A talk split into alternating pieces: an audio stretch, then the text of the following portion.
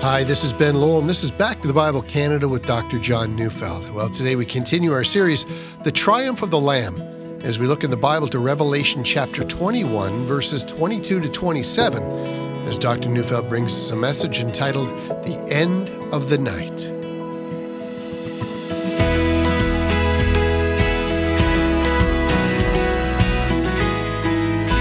Night, as you know, not just a time of day when the sun doesn't shine, but night is also a metaphor for a great many things, including injustice, wickedness, the inability to gain moral or spiritual direction. The Bible often speaks in these terms. You know, for instance, consider Isaiah 45, verse 7. It's a puzzling verse to many, but it's a very important verse. It says, I form light and create darkness. I make well being and create calamity. I am the Lord who does all these things. Now, people often puzzle over this verse because, you know, in their estimation, how can God create calamity? But of course, He does. It's often His judgment. But putting that matter aside, notice how the Bible treats light and darkness. Light is a metaphor here of well being. Darkness, well, it speaks of calamity. Again, notice how the word darkness is treated in Jeremiah 2, verse 6. They did not say, Where is the Lord who brought us up from the land of Egypt, who led us in the wilderness, in a land of deserts and pits, in a land of drought and deep darkness? See, this passage doesn't tell us that the sun never shone in Sinai, but the passage uses darkness as a metaphor for a place that seems devoid of mercy a land that shows so little grace, a land where you can easily die. Well, I could go on and on, but I think you get the point. And it's not as if the Bible is the only document that speaks about this. I mean, you've heard this kind of language in everyday life. Someone may talk about a dark time in their life, and by that they mean a time of suffering or a time when they were persecuted, a time when their marriage ended, a time when they were diagnosed with a serious illness, a time when all comfort and mercy fled from them. And when you think about that time and when you cast about for a way to describe that period in your life, I mean, the very best way of explaining it is to use the word darkness. Now, when we come to the end of Revelation 21, the chapter of the Bible that describes the New Jerusalem, we find that John describes it using the word light. And for John, light is more than metaphorical. I mean, it is literal, but it's also metaphorical. The brilliance of the light of that city has a great deal to do with what we can expect when we think of our eternal future. Hell is a world of flames, but the flames are dark, they're black. Heaven is a world of light, a light so brilliant we can hardly imagine it. So let's read the entirety of our text and get a feel of it, and then let's break it down to see what it's saying. I'm reading Revelation 21, verses 22 to 27. And I saw no temple in the city, for its temple is the Lord God the Almighty and the Lamb. And the city has no need for sun or moon to shine on it, for the glory of God gives it light, and its lamp is the Lamb. By its light will the nations walk, and the kings of the earth will bring their glory into it, and its gates will never be shut by day, and there will be no night there. They will bring into it the glory and honor of the nations, but nothing unclean will ever enter it, nor anyone who does what is detestable or false, but only those who are written in the Lamb's book of life. So let's start with verse 22. And I saw no temple in the city, for its temple is the Lord God the Almighty and the Lamb. I've been making the point that Ezekiel's end time temple, which is found in Ezekiel chapters 40 to 48, should not and cannot be confused with John's vision of the New Jerusalem. I mean, for one, John specifically denies that the city he sees has a temple at all. And for those who then argue that the city is a temple city, well, such language is simply not used in this text. John specifically mentions that the New Jerusalem has no temple because he says the city has no need for a temple. You know, in the First Testament, the temple served as a symbol for God's presence. It signaled that God was indeed among his people. I mean, let's just think about that for a moment and understand how that works. You know, the latter chapters in Exodus contain a detailed instruction on the building what was then not a temple, but a tabernacle. It was made of poles and curtains, a tent, a portable structure that could move along with God's people as they moved. It was their house of worship. But as Exodus lays out the details for the tabernacle's construction, you know, Exodus 25, verse 8 says, And let them make me a sanctuary that I may dwell in their midst. And so everything from the kinds of sacrifices to be offered, when they're to be offered, who is permitted to offer them, I mean, along with the incense that is kept burning, as well as the furnishings of the tabernacle, all of these spoke of something significant of both who God is, who the people of God are, how sin requires an atonement, for without it, God's people would be rejected and forsaken by God. The tabernacle helped God's people to know that not only was God among them, but it also helped them to understand why, when God was among them, why they weren't consumed. Now, eventually, the Israelites settled into the promised land, and the days of moving from one place to another came to an end. And, and with that, the tabernacle comes to a permanent resting place in Jerusalem, the city that, that God had provided for David. Solomon then replaces the tabernacle with a temple, and the glory of God filled that house, and God declared that this was his dwelling place. In Psalm 132, it's, it's one of the Psalms of Ascent. You know, there are a series of psalms that Israel would sing when the pilgrims would go to Jerusalem to worship at the temple during Passover and the other Jewish feast days. And you can imagine the pilgrims on a long walk, and perhaps, you know, they've been coming from Galilee. And when they come within eyesight of Jerusalem, the long line of pilgrims begin to sing songs that all of them knew. So imagine them singing Psalm 132, verses 7 to 9.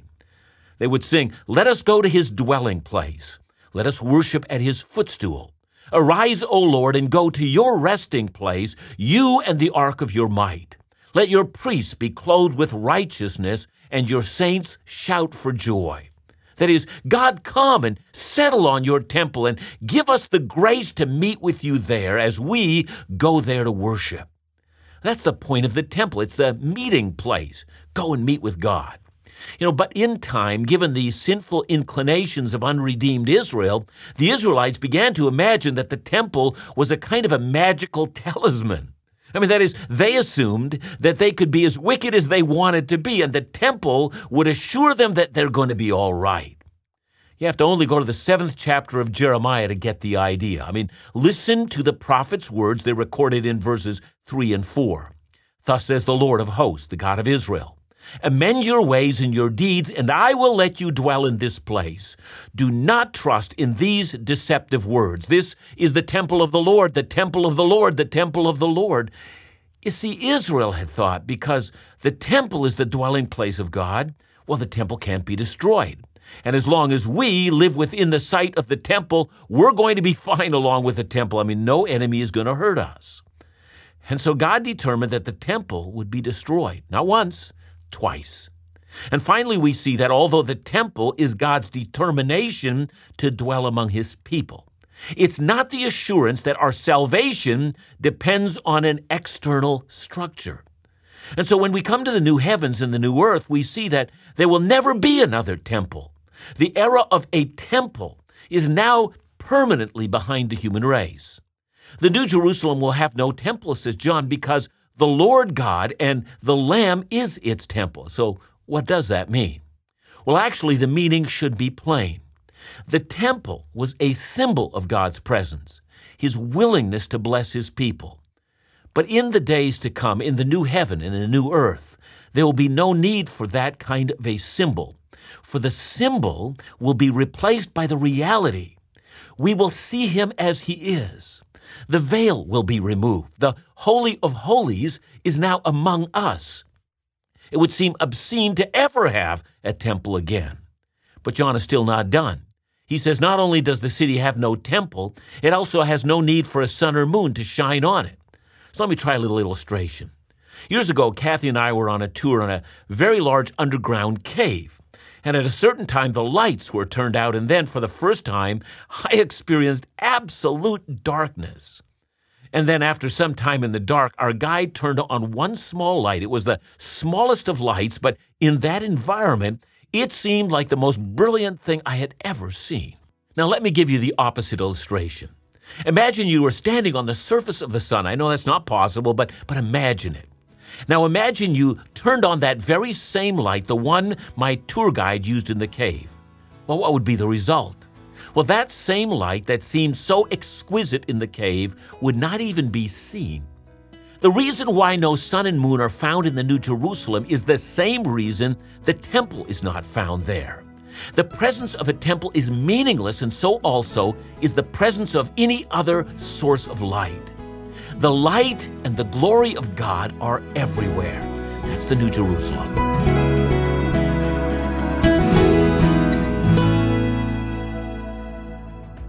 Truth and Life magazine is our free bi monthly ministry magazine. Each issue offers unique Bible teaching articles from Dr. John Neufeld words of encouragement from Phil Callaway, and a host of other engaging and thoughtful articles from guest authors and pastors designed to challenge and instruct you in God's Word. Along with Bible teaching and engagement articles, Truth and Life magazine includes Dr. Neufeld's Read Through the Bible in a Year guide, updates and news on all Back to the Bible ministry events and activities, and information on all of our free Bible resources, like Truth and Life magazine. If you'd like information on receiving the magazine or any of the resources of Back to the Bible Canada, call us at 1 800 663 2425 or visit backtothebible.ca. One last note the next issue of Truth and Life magazine is available in April, so sign up for your free subscription today.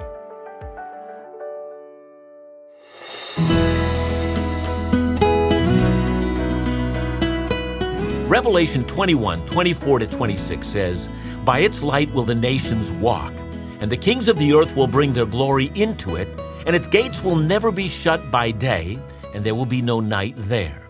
They will bring into it the glory and the honor of the nations. You know, some commentators find this description to be confusing. I mean, for one, they wonder why the New Jerusalem has walls. Walls, as you remember, are a defense for a city. They are to be used in the day of attack. Well, since the New Jerusalem would have walls, you'd, you'd have to assume, you know, it's never going to be attacked, and, and that is so. But we did notice when we looked at this passage before that the walls represented the grace of God that allowed the redeemed to be there.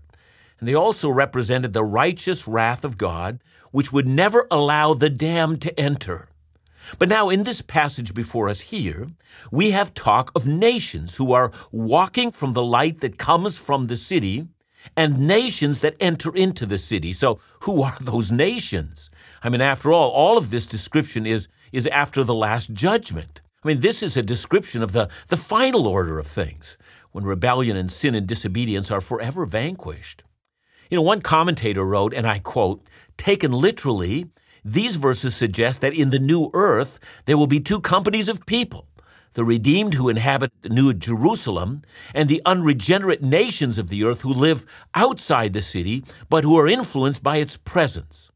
You know, well, from that observation, this commentator then points out that there are those who have wondered whether we're still talking about the millennium here, in which there are nations who are influenced by the king who rules in Jerusalem, but who may in their own day rebel. But in our study of Revelation, we should see that this interpretation is just not possible at all. We followed the book of Revelation through a number of stages. The first was during the present era in which God's people remain faithful to Jesus through the spiritual warfare that makes up this world.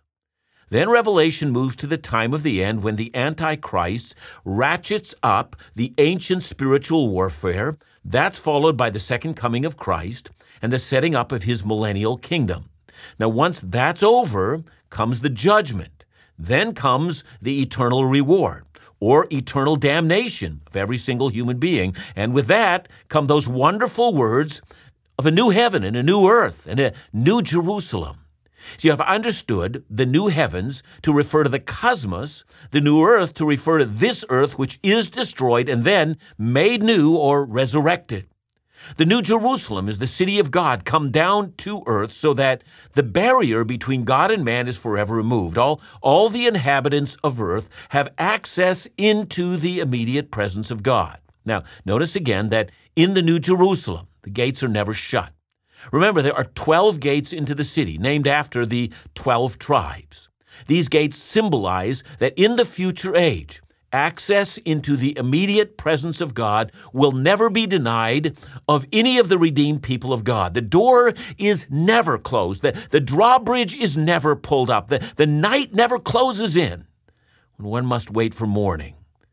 That must mean that what John sees is a situation where human beings move in and out of the city. Now, I'm about to use a little imagination here, and I'm going to leave it to you to judge whether or not what I'm saying seems to square with what we're reading. But in my imagination, I assume that the nations of the earth live in their respective dwelling places. I also assume that just like in the millennium, the nations journeyed to Jerusalem to worship at important high days.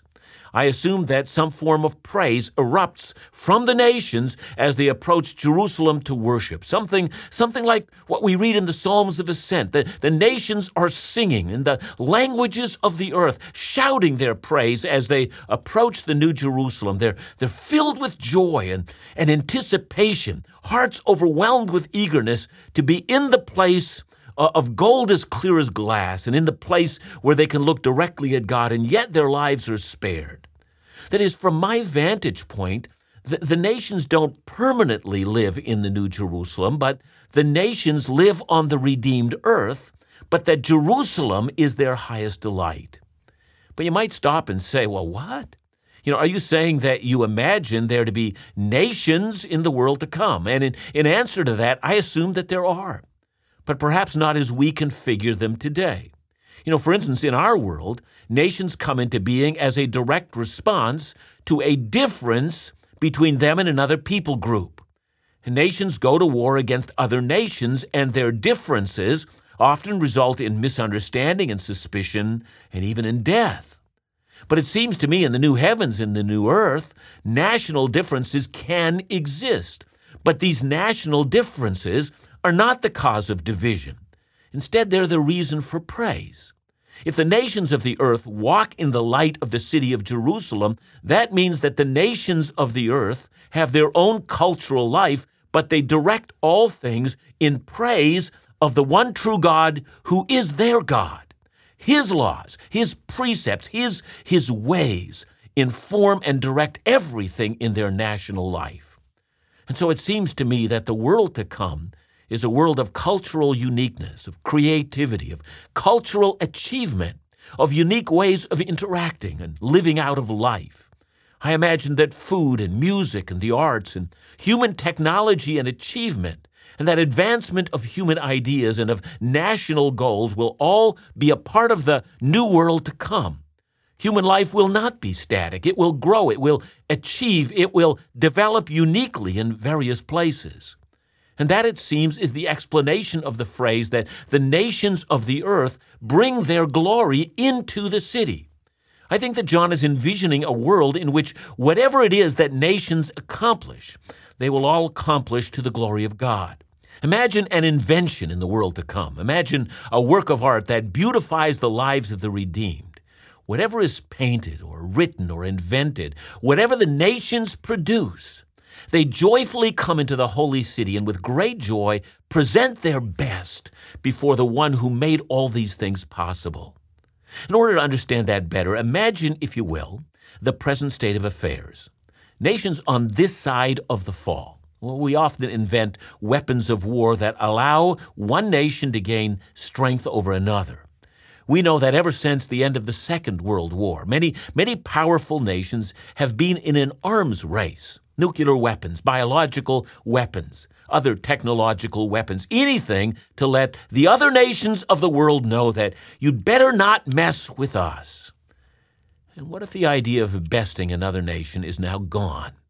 In its stead is the desire to do all things to the glory of God, not just individually, but as a culture.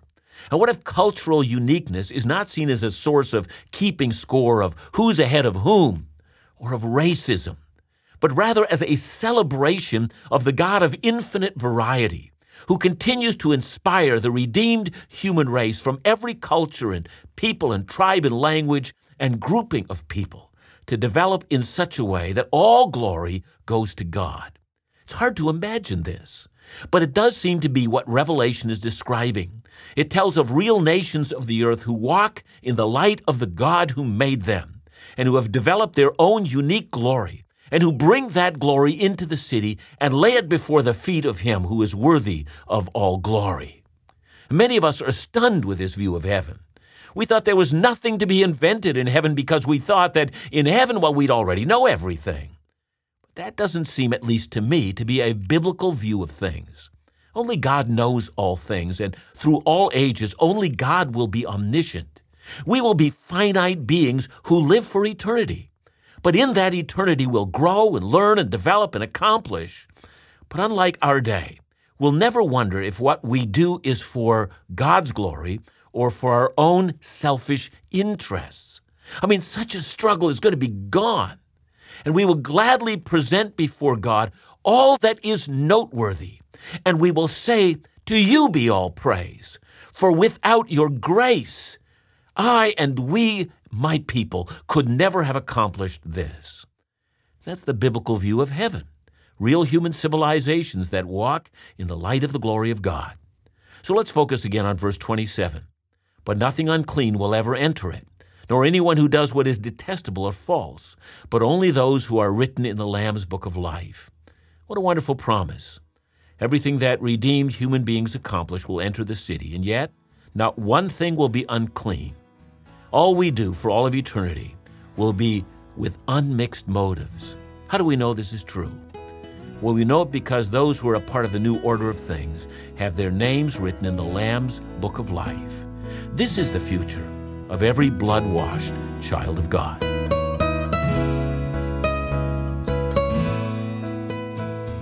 John, thanks for your message today. You know, I think it's interesting that uh, you've mentioned before that so many people describe Revelation as, as a bunch of images, but what we're really looking at is a place, an actual place, Jerusalem. People are coming, people are going, people live outside of Jerusalem. It's an actual physical place. Yes, and I know, Ben, that there will be those that will take objection to what I've said. They'll say, know, you're overly literal and it wasn't intended to be that way. And yet, Ben, I would argue that it seems to be described literally. I mean, the dimensions of the place, what it looks like, or you know, how the gold is different than any gold that we've that we've ever seen in this world. I mean, all of these kind of um, physical descriptions. I, I can't help but read the book, and it sounds so very much like John is describing a real physical place. I think that's because he is, and um, I love that, by the way. Thanks so much, John. Remember to join us again tomorrow as we continue our series, The Triumph of the Lamb, right here on Back to the Bible Canada, where we teach the Bible.